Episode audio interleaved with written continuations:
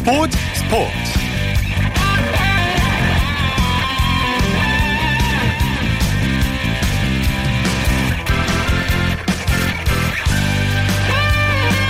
여러분 안녕하십니까? 아나운서 오승원입니다. 10월의 마지막 날 프로야구 한국 시리즈 5차전이 열렸는데요. 두산이 삼성을 4승 1패로 누르고 14년 만에 한국 시리즈 정상에 올랐습니다 네, 지난 10년 동안 준우승만 4번을 차지한 두산, 준우승 DNA를 가졌다는 평가를 받아왔죠. 하지만 포기하지 않고 노력한 끝에 14년 만에 우승을 거두게 됐습니다. 네, 두산 선수들이 그동안 흘린 땀과 눈물이 만든 값진 우승이라 더욱 의미가 있는 것 같습니다. 자, 토요일에 함께하는 스포츠 스포츠 먼저 프로야구 소식 살펴보겠습니다. 이델리의 박은별 기자와 함께합니다. 안녕하세요. 네, 안녕하세요. 네, 오늘 경기장 분위기가 좀 궁금해요. 네, 오늘 날씨 정말 추운 날이었잖아요. 네. 그런데 오늘 야구 열기는 정말 뜨거웠습니다. 음.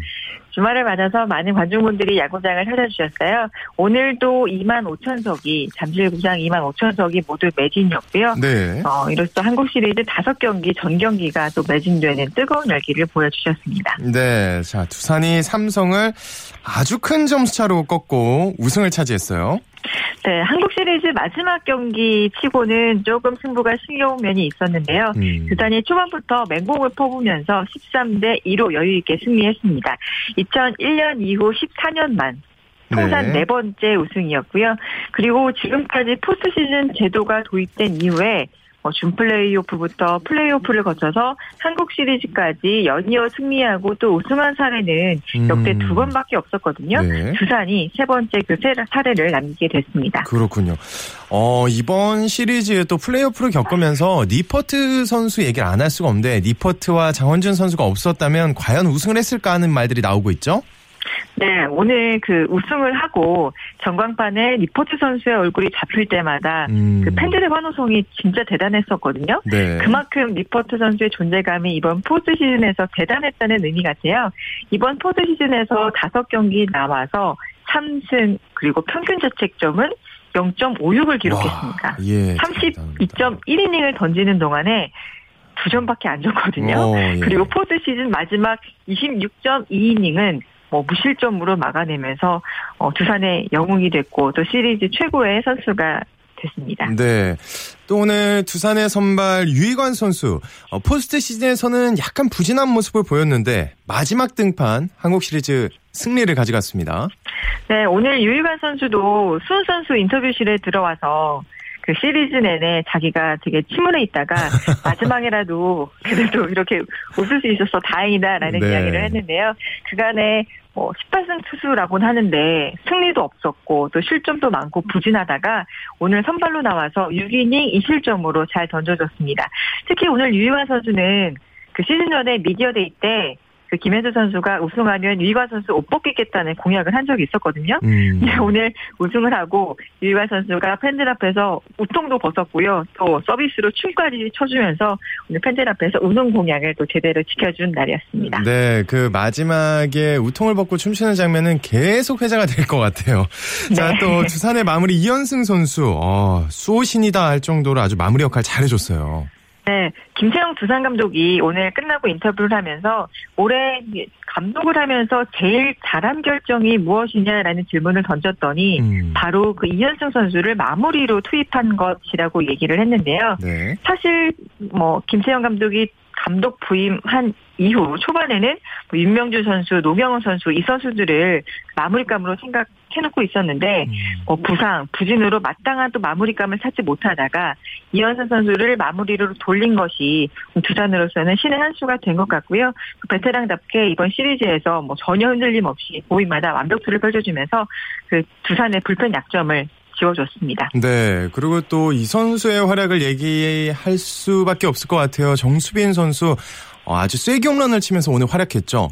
네, 사실 정수빈 선수한테 이번 시리즈는 정말 뭐 투혼의 시리즈다라고도 볼. 수 있을 것 같은데요.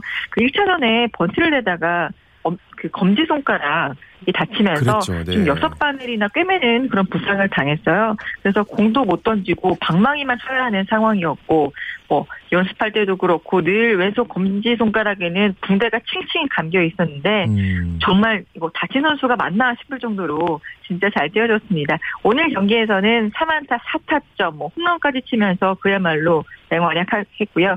또 전체 시리즈 타율은 무려 14타수 8안타, 5할 7푼 1, 2의 성적을 기록을 했습니다. 정수빈 선수 생애 첫 우승의 감격을 누렸고요. 또 앞으로 수빈 선수는 삼성처럼 두산이 4연패할 수 있었으면 한다는 그런 아. 바람도 밝혔습니다. 그렇군요. 자, 김태형 감독. 한국 시리즈 우승의 기쁨을 어떻게 표현했는지도 얘기를 들어봐야 될 것 같아요. 네, 일단 감독 부임 첫해 우승을 했잖아요. 네. 또 이것도 역대 네 번째 기록이라고 하더라고요. 대단합니다. 네. 네, 또 뭐 선수, 플레잉 코치, 뭐 또 감독까지 음. 선수, 코치, 감독으로 모두 우승하는 그런 진기록도 또 김태형 감독이 세웠고요. 네.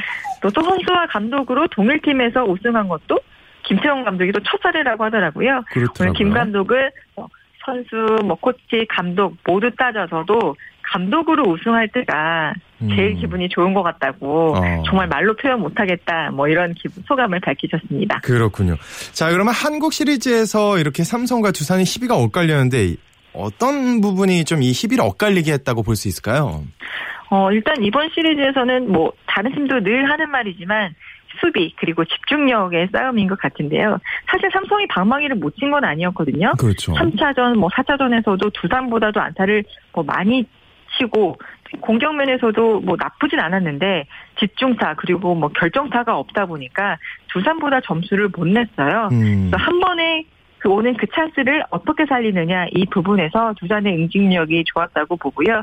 이번에 또 삼성이 나바로나 박성민 선수의 뭐 수비에서 아쉬움도 있었잖아요. 결정적인 실책도 있었고 좀 그런 세밀한 수비 부분에서 삼성이 원활하지 못했던 것이 그런 단기전에서 좀 흐름 분위기를 내준 계기가 된 것 같습니다. 네, 아무래도 지금 집중력 얘기를 해주셨는데 그 집중력에 영향을 준 게 도박 파문이 좀 있지 않았을까 하는 생각도 드네요. 네, 뭐 도박 파문으로 인해서 삼성이 좀 많이 어려움을 겪었죠. 음. 뭐 분위기도 분위기인데 그 도박 혐의를 받고 있는 주축 3명의 선수가 빠진 것이 그 전력상으로도 타격이 예상 그 이상으로 컸다고 볼 수 있겠는데요. 뭐 기존 선발까지 뭐 땡겨 쓰고 뭐 좋은 선수 계속 쓰고 해봤지만 뭐 좋았던 선수들까지 무너지면서 삼성이 마운드에서 힘도 제대로 써보지 못했습니다. 음. 타자들도 좀 마운드가 약하다 보니까 조금 더 점수를 뽑아야 한다는 그런 책임감 때문인지 뭐 제 실력을 보여주지도 못했고요. 네. 여러모로 좀 삼성이 좀 쫓기는 느낌이 아니었나 싶습니다. 네. 어, 그래도 삼성의 류중일 감독이 경기장에 끝까지 남아서 두산 선수들 축하해주는 모습 굉장히 멋지고 인상적이더라고요. 네, 저도 깜짝 놀랐는데요. 뭐 사실 경기가 끝나면은 우승팀은 그라운드에 남아서 막 세레머니를 하고요. 그진 팀은 바로 야구장을 떠나거든요. 음. 그런데 오늘 삼성 선수들이 뭐 경기 끝나고 세레모니 하고 뭐 트로피 전달하고 메달 전달하고 다 끝날 때까지 그라운드에 나와서 옆에서 같이 박수를 쳐주고 그러더라고요. 음. 근데 뭐 얘기를 듣고 보니까 그 류중일 삼성 감독이 또 선수단에 그런 지시를 했다고 합니다. 아, 류중일 감독이 2011년에 아시아 시리즈 때 삼성이 우승했는데 당시 그 준우승 팀이었던 소프트뱅크 선수단 전체가 그라운드에 남아서 어, 축하해주는 그런 모습을 좀 인상 깊게 보셨던 모양이에요. 그래서 오늘 그 두산이 기쁘게 우승하는 그 옆에서 또 감동스럽게 음. 또 박수를 쳐주시는 그런 모습이었습니다. 맞습니다. 삼성 입장에서는 한국 시리즈에서 두산에 지긴 했지만 어, 리그 1위 팀입니다. 리그 우승 팀입니다. 그런 점도 아주 자랑스럽게 생각했으면 좋겠습니다. 오늘 얘기 고맙습니다. 네, 감사합니다. 네, 지금까지 한국 시리즈 5차전 소식 이델리의 박은배 기자였고요. 이어서 국내외 축구 소식 살펴보겠습니다. 베스트 11의 손병하 기자와 함께합니다. 안녕하세요. 네, 안녕하세요. 네, 오늘 오후에 열렸던 2015 FA컵 결승전 서울이 우승을 차지했네요. 네. 이 오늘 오후 1시 30분 서울 월드컵 경기장에서 열린 2015 FA컵 결승전에서 이 홈팀 서울이 원정팀 인천을 3대1로 물리치고 정상에 오르는 기쁨을 맛봤습니다. 네. 이 서울은 전반 33분에 나온 닭가기 선수의 선제골, 후반 43분 나온 아디리아노 선수의 결승골, 그리고 후반 추가 시간에 터진 몰리나 선수의 쐐기골을 더해 이한 골을 만회한 인천을 3대 1로 꺾고 FA컵 우승을 차지했습니다. 이로써 서울 지난해 준우승에 머문 한을 시원하게 풀어냈고요. 네. 1988년 이후 1998년 이후 17년 만에 FA컵 정상에 오르는 기쁨을 누렸습니다. 네. 어, 지금 잠깐 얘기해 주셨는데 지난해 정상 등극에 오를 기회가 있었음에도 좀 실패해서 아쉬웠는데 아주 지난해 아픔을 깨끗하게 털어냈다고 봐야겠네요. 네, 맞습니다. 서울 지난해에도 이 FA컵 결승전에 올랐습니다. 그러나 김학범 감독이 이끄는 성남의 승부차기 끝에 패해서 준우승에 머무는 아픔을 맛봤습니다. 이 최용수 서울 감독은 경기 전부터 이 지난해 겪은 아픔을 반복하지 않겠다고 다짐했는데요. 실제로 오늘 서울 1년 전과 다른 경기 초반부터 적극적이고 공격적 모습을 보이면서 인천을 물리쳤습니다. 음.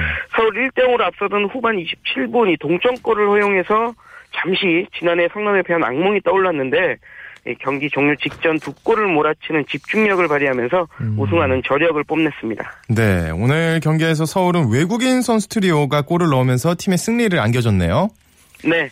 이 서울은 닭가기 선수가 선제골, 아드리아노 선수가 추가골, 그리고 몰리나 선수가 쐐기골을 각각 터트리며 인천 격파 선봉에 섰습니다. 세 선수 오늘 경기에서 서울 공격 이끌었는데 나란히 골까지 터트리며 우승에 1등 공신이 됐습니다. 네. 특히 닭가기와 아드리아노 선수는 지난 여름 이적 시장에서 영입한 선수들이라 최용수 서울 감독의 기쁨이 더 컸을 것 같습니다. 여기에 음. 수비형 미드필더와 중앙 수비수를 모두 잘 소화한 오스마르 선수까지 더해져서 서울은 오늘 외국인 선수의 맹활약으로 FA컵 우승에 닿을 수 있었습니다. 네. 자, 오늘 경기에서 선발 출장에서 풀타임을 소화한 서울의 차두리 선수, 어, 현역 마지막 경기가 될 거란 발언을 했다고요. 네. 이 차두리 선수 오늘 선발 출장에서 풀타임을 소화했는데요. 음. 한국에 온 이후 처음 우승을 맛보며 밝게 웃었습니다. 그런데 차두리 선수 경기 후 기자회견에서 네. 현역 마지막 경기였음을 시사해 예, 현재 좀 많은 팬의 안타까움을 사고 있습니다. 아. 차두리 선수는 이 최용수 감독님과 좀 더 상의해야 하겠지만 오늘 경기가 내 현역 생활의 마지막 경기가 될 것이다. 이렇게 말하면서 아쉬움을 나타냈습니다. 음. 이 차두리 선수는 지난 1년간 에너지 소비가 너무 많았다면서 팀을 위해 할 수 있는 것은 모두 한 만큼 이제는 좀 쉬고 싶다 이렇게 말하면서 은퇴가 다가왔음을 팬들에게 어, 알렸습니다. 그렇군요. 그러면은 게임 전에는 은퇴하겠다는 말을 공개하지 않았던 건가요? 네, 오늘 경기가 있기 전에는 차두리 선수는 물론 최용서 감독도 그런 발언은 전혀 하지 않았고요. 아, 네. 심지어 서울 구단 프런트들도 차두리 선수가 오늘 마지막 경기가 될 것이란 뭐 이런 얘기를 전혀 듣지 못했다고 합니다. 어... 이 차두리 선수는 만약에 오늘 서울이 FA컵에서 패해서 다음 시즌 AFC 챔피언스리그 출전권을 못 땄다면 이 자녀 리그 경기에도 좀 헌신할 계획을 갖고 있었는데요. 네. 오늘 FA컵에 우승하면서 자동적으로 ACL 출전권을 땄기 때문에 홀가분하게 마무리를 하고 싶어하는 것 같습니다. 아, 그렇군요. 자 반면에 인천은 결승전까지 무실점을 기록하면서 아주 잘해 왔는데 굉장히 아쉬움이 클 것 같아요.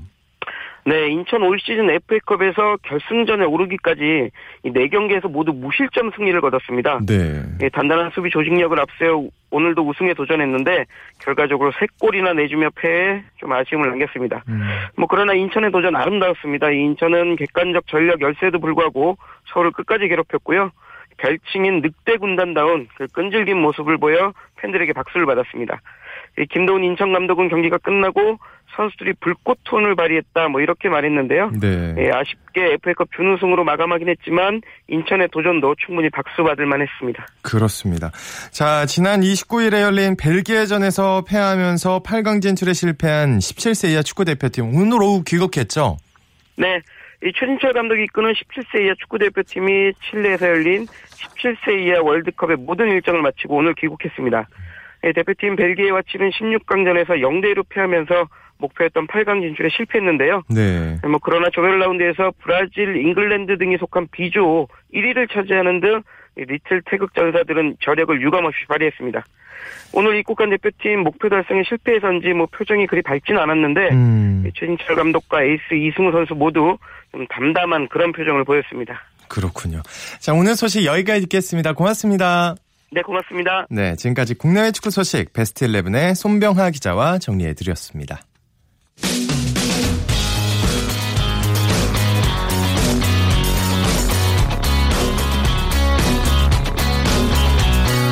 따뜻한 비판이 있습니다. 냉철한 분석이 있습니다. 스포츠 스포츠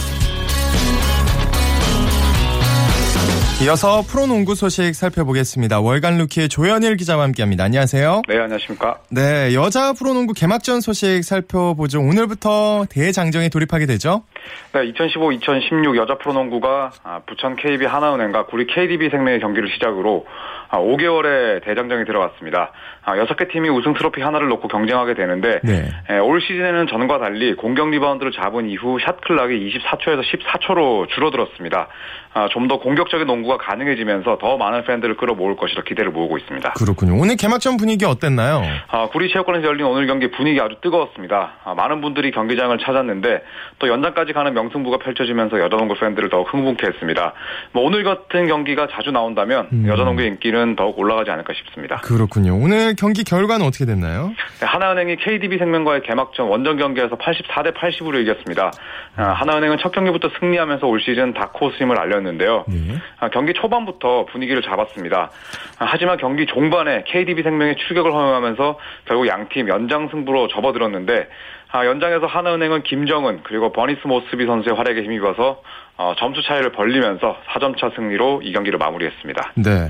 자, 올 시즌 처음 합류한 하나은행의 혼혈 선수 첼시 리 어, 아주 눈부신 활약으로 팀 승리를 이끌었어요. 네, 많은 주목을 받았던 이 하나은행의 첼시리 선수가 베일을 벗었습니다. 아, 이 리는 할머니가 이 한국 사람인 혼혈 선수인데요. 네. 어, WKBL 규정상 이 해외 동포 선수로 어, 적용을 받은 덕분에 이 외국인 선수와의 동시 투입이 가능했습니다. 음. 어, 첼시리는 26살의 정통 센터인데 이 NCAA Division 1을 음, 거쳐서 지난 시즌엔 루마니아 리그에서 뛰었습니다. 음. 아, 오늘 이 여자 프로농구 데뷔전에서 13득점, 10개 리바운드로 어, 더블 더블을 달성했는데 아, 여자 미 프로농구 출신 선수들과 맞붙어도 자신 있다. 뭐 이런 어. 인터뷰를 하면서 올 시즌 맹활약을 예고했습니다. 그렇군요. 자 신지현 선수가 부상으로 빠져 있는 하나은행 김이슬 선수가 아주 활약을 보여줬죠.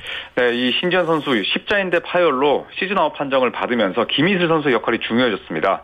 네, 오늘 음. 경기에서 김이슬은 하나은행 팬들의 기대감을 불러일으키기에 충분한 활약을 펼쳤는데요. 아, 코트 전 지점을 부지런히 누비면서 8개 어시스트를 뿌렸습니다. 아, 데뷔 3년 차로 지난 시즌에는 뭐 경기당 한 7분 정도밖에 뛰질 않았거든요. 네. 자, 하지만 음, 올 시즌 첫 경기 맹활약을 통해서 어, 눈도장을 찍는 데 성공을 했습니다. 네. 자, 이번에는 남자부 경기 살펴보겠습니다. 모비스가 KT를 큰 점수차로 이기고 8연승을 기록했어요. 네, 울산 모비스의 상승세가 무섭습니다. 아, 모비스는 울산 동천체육관에서 열린 부산 KT와의 원정 맞대결에서 86대 68로 이겼습니다. 음. 아, 오늘 승리로 모비스는 올 시즌 최다인 8연승을 내달렸고요. 또 시즌 전적 11승 4패를 기록하면서 선두 고양 오리온과의 격차를 두 경기로 줄이는 데 성공했습니다. 네, 모비스의 빅터 선수가 아주 활약이 좋더라고요. 네, 이 단신 외국인 선수로 들어온 커스버트 빅터의 존재감이 뭐 계속해서 돋보이고 있습니다. 아, 오늘 경기에서는 2쿼터에만 22득점을 몰아치면서 모비스가 쉽게 달아나는데 일조했는데요.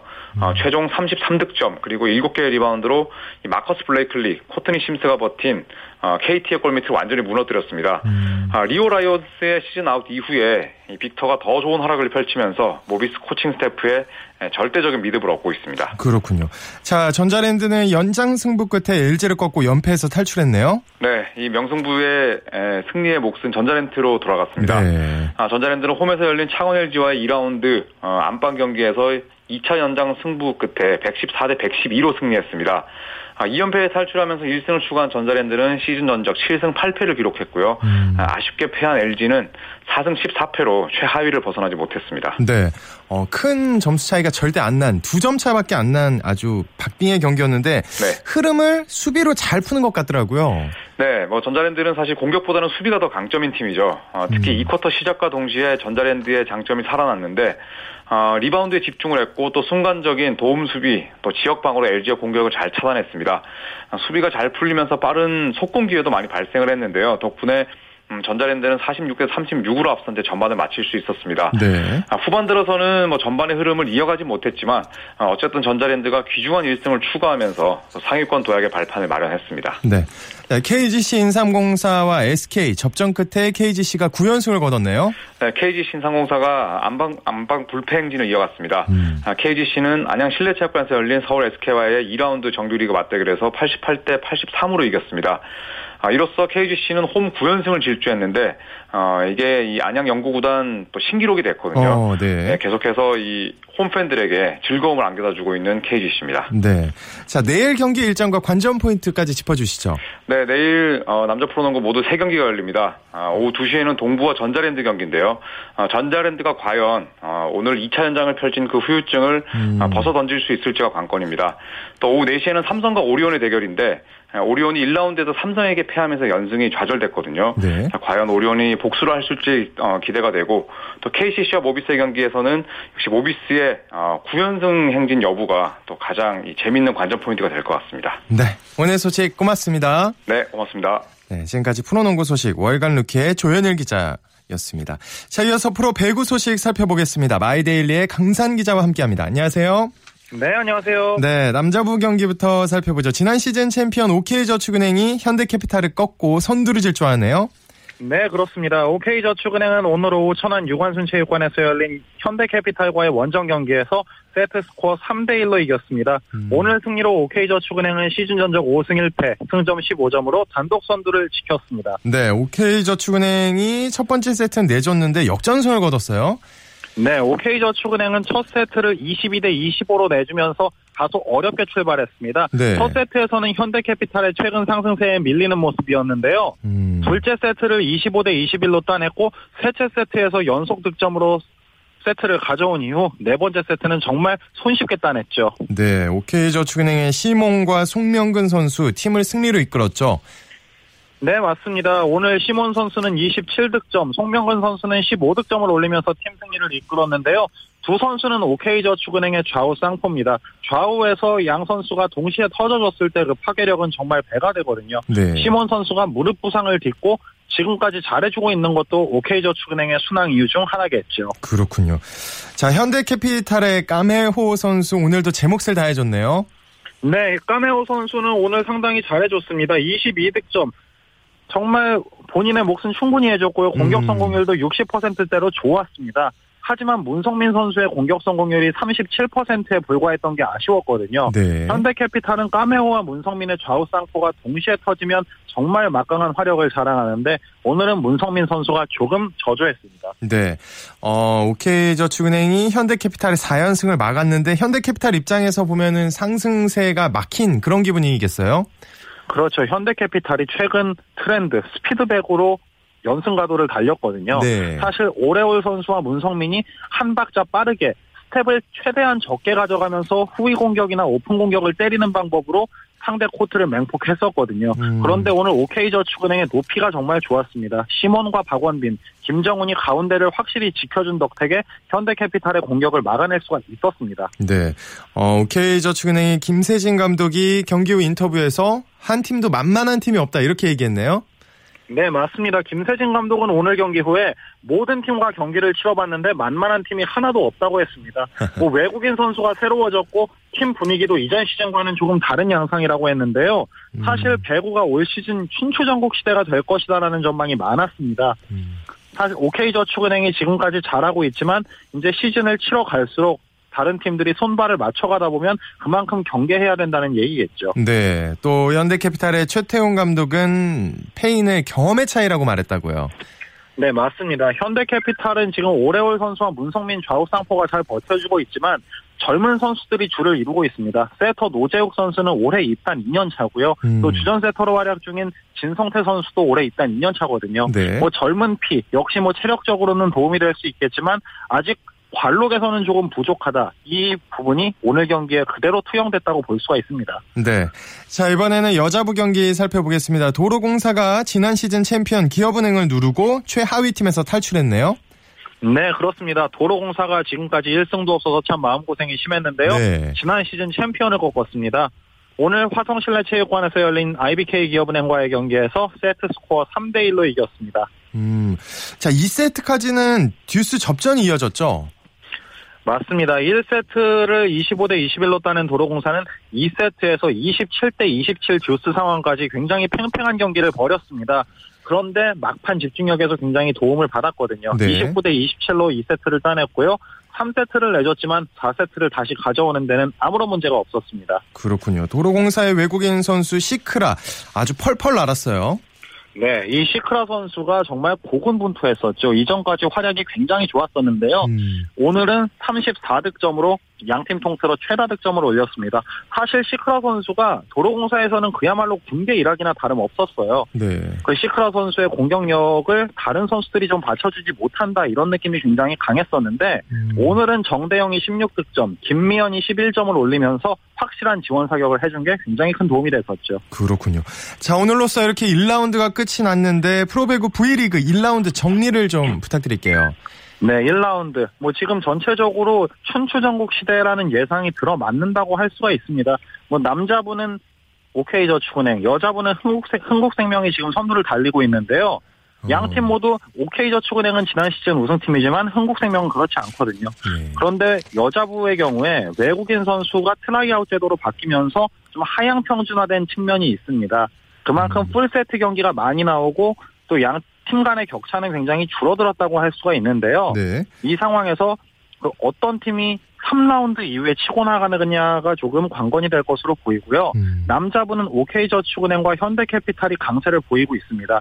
삼성화재는 지금 하위권에 처져 있지만 음. 그로저 선수의 파괴력이 계속 올라오고 있거든요. 네. 이 부분을 간과해서는 안 될 것 같네요. 그렇군요. 자, 프로배구 V리그 내일 경기 일정과 관전 포인트 짚어주시죠. 예, 내일은 대전에서 남녀부 한 경기씩 열립니다. 남자부 한국전력과 삼성화재, 여자부 KGC 인삼공사와 현대건설이 맞붙는데요.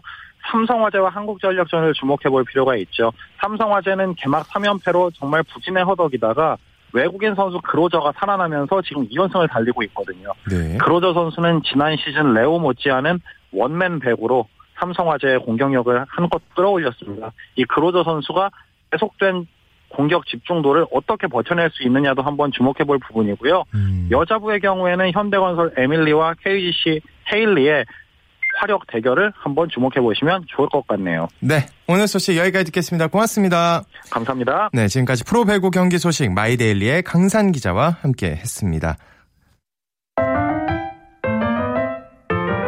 KBS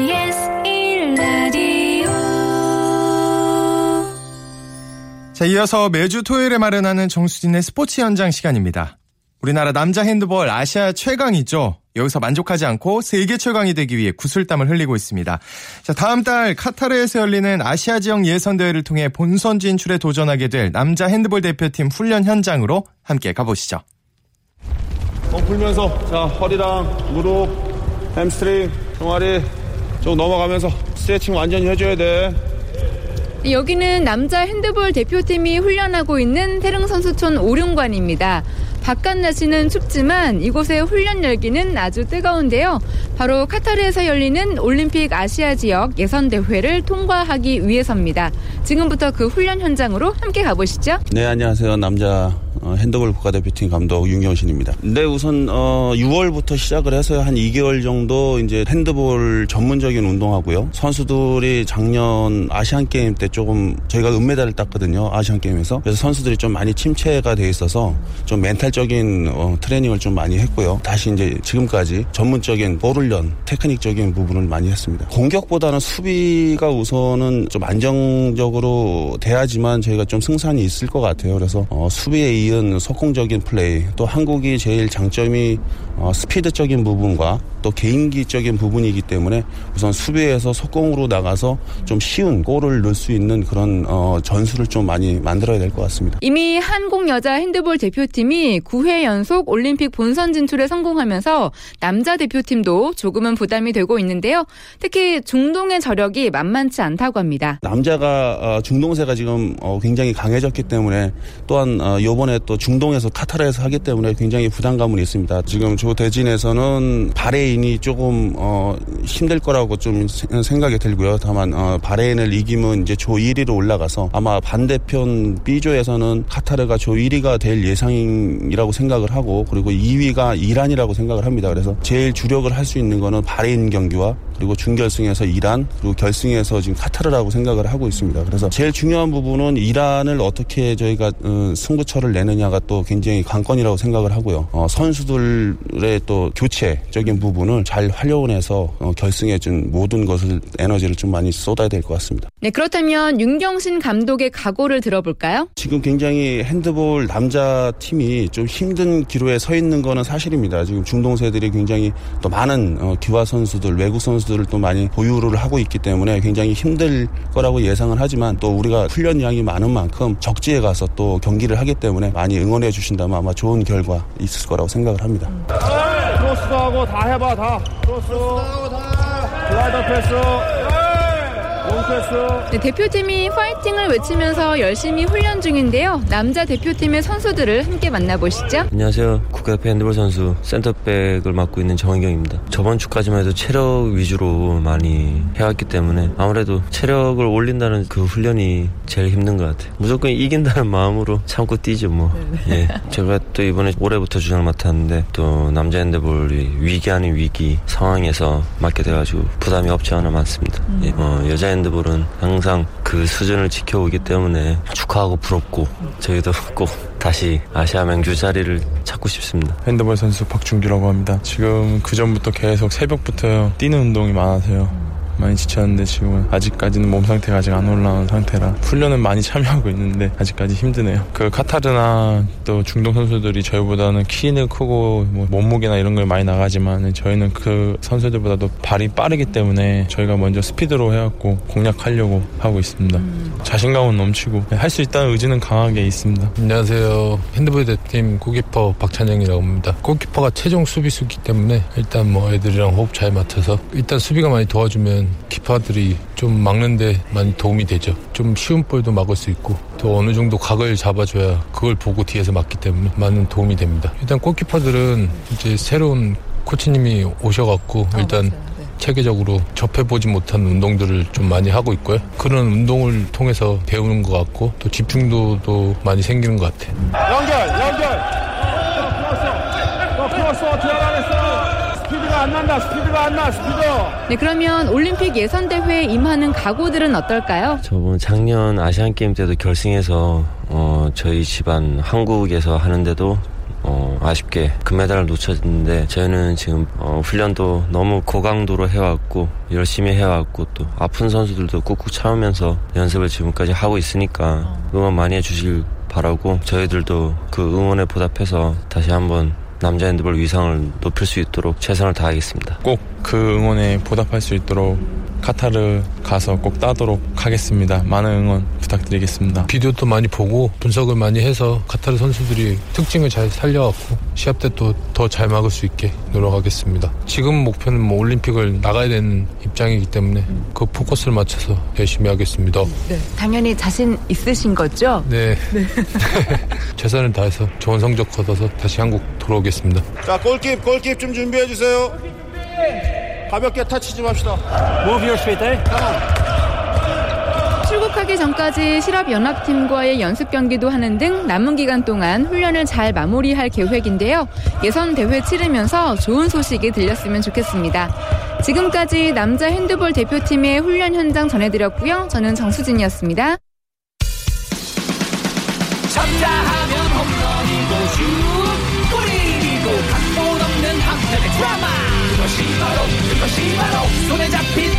트로피. 목에 걸린 그 배달. 너와 내가 하나 되는 그것이 바로 그것이 바로 그것이 바로 꿈꾸던 스포츠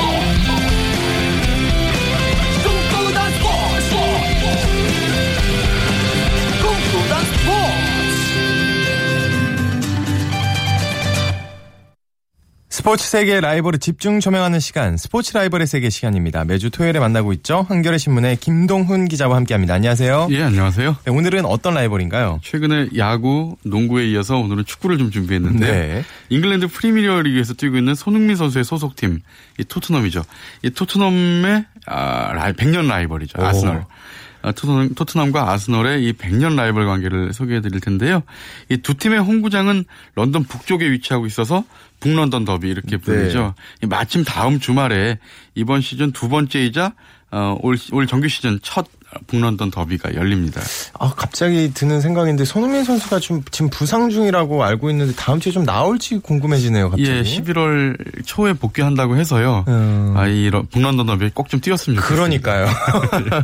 자, 어, 굉장히 다양한 더비가 있는데 예. 북런던 예. 더비도 그 중에 하나죠. 그렇습니다. 뭐 우리가 잘 알고 있는 가장 대표적인 라이벌 대결이 스페인 프리메라 리가의 레알 마드리드와 FC 바르셀로나 엘 클라시코죠. 예. 그리고 이탈리아 세리에에서는 AC 밀란과 인터 밀란, 밀란 더비가 밀란 더비. 예, 그렇죠.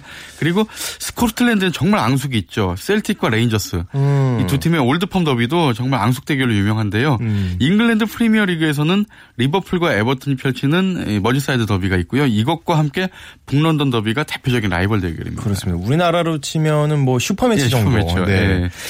자, 토트넘과 아스날은 언제부터 라이벌이 된 거죠? 100년이라고 아까 잠깐 얘기는 해주셨는데. 예, 그렇죠. 네. 원래 토트넘은 런던 북쪽에 있었고요. 음. 아스널은 런던 남동 쪽에 있었거든요. 네. 지금은 같은 이제 북쪽에 있어서 북런던 더비 이렇게 돼 있는데 아스널의 당시 팀 이름이 울위치 아스널이었어요. 그러니까 울위치 아스널. 예, 네. 어, 연고지가 울위치. 그러니까 지리적으로 어, 런던 남동 쪽에 있었는데 여기가 좀 관중동원이 좀 별로 좋지 않은 음. 지역이었대요.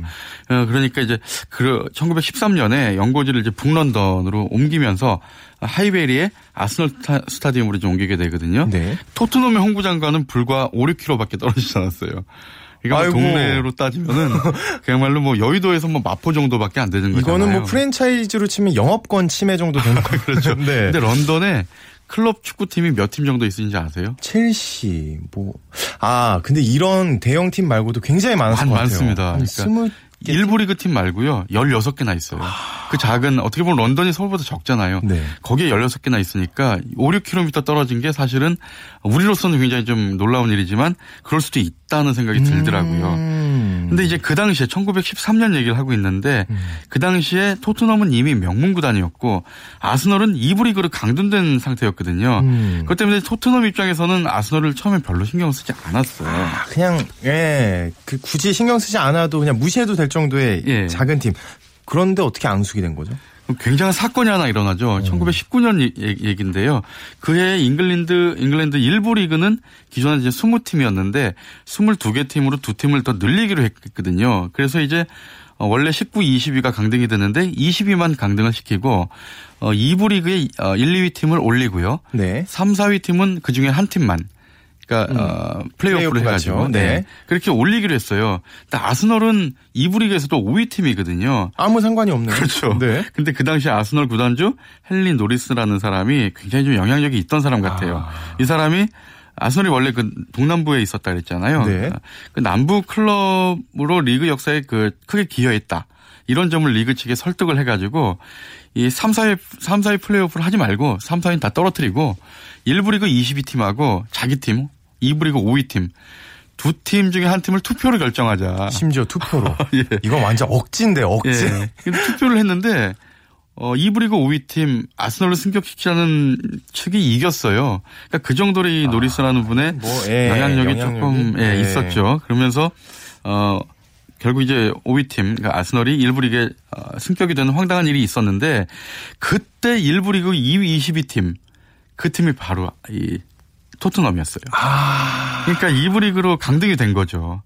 그러니까 토트넘 입장에서는 정말 화나죠. 얄, 예, 예. 얄미울 것 같은데 예. 그때부터 이제 시작이 된 거네요. 예, 그렇죠. 그럼 어쨌든 좋습니다. 그때부터 앙숙이 시작됐고 그럼 역대 전적은 어떻게 됐나요? 예, 두 팀이 처음 맞붙은 게 1887년 지금 뭐 100년도 넘은 얘기죠. 네. 11월 19일, 19일이었는데 토트넘이 22대 1로 이겼어요. 근데 음. 이때 재밌는 게 해가 져가지고 15분이나 경기를 일찍 끝냈대요. 아, 네. 네. 그리고 1부 리그 올라와서 첫 맞대결이 1909년 12월 4일에 있었는데 이땐 또 아스널이 1대 0으로 이겼고요.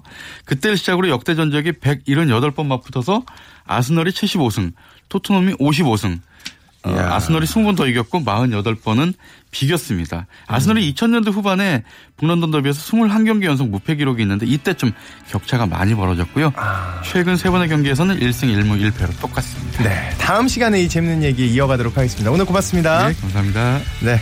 함께 해주신 분들 고맙습니다. 저는 지금까지 아나운서 오승원이었습니다. 스포츠 스포츠.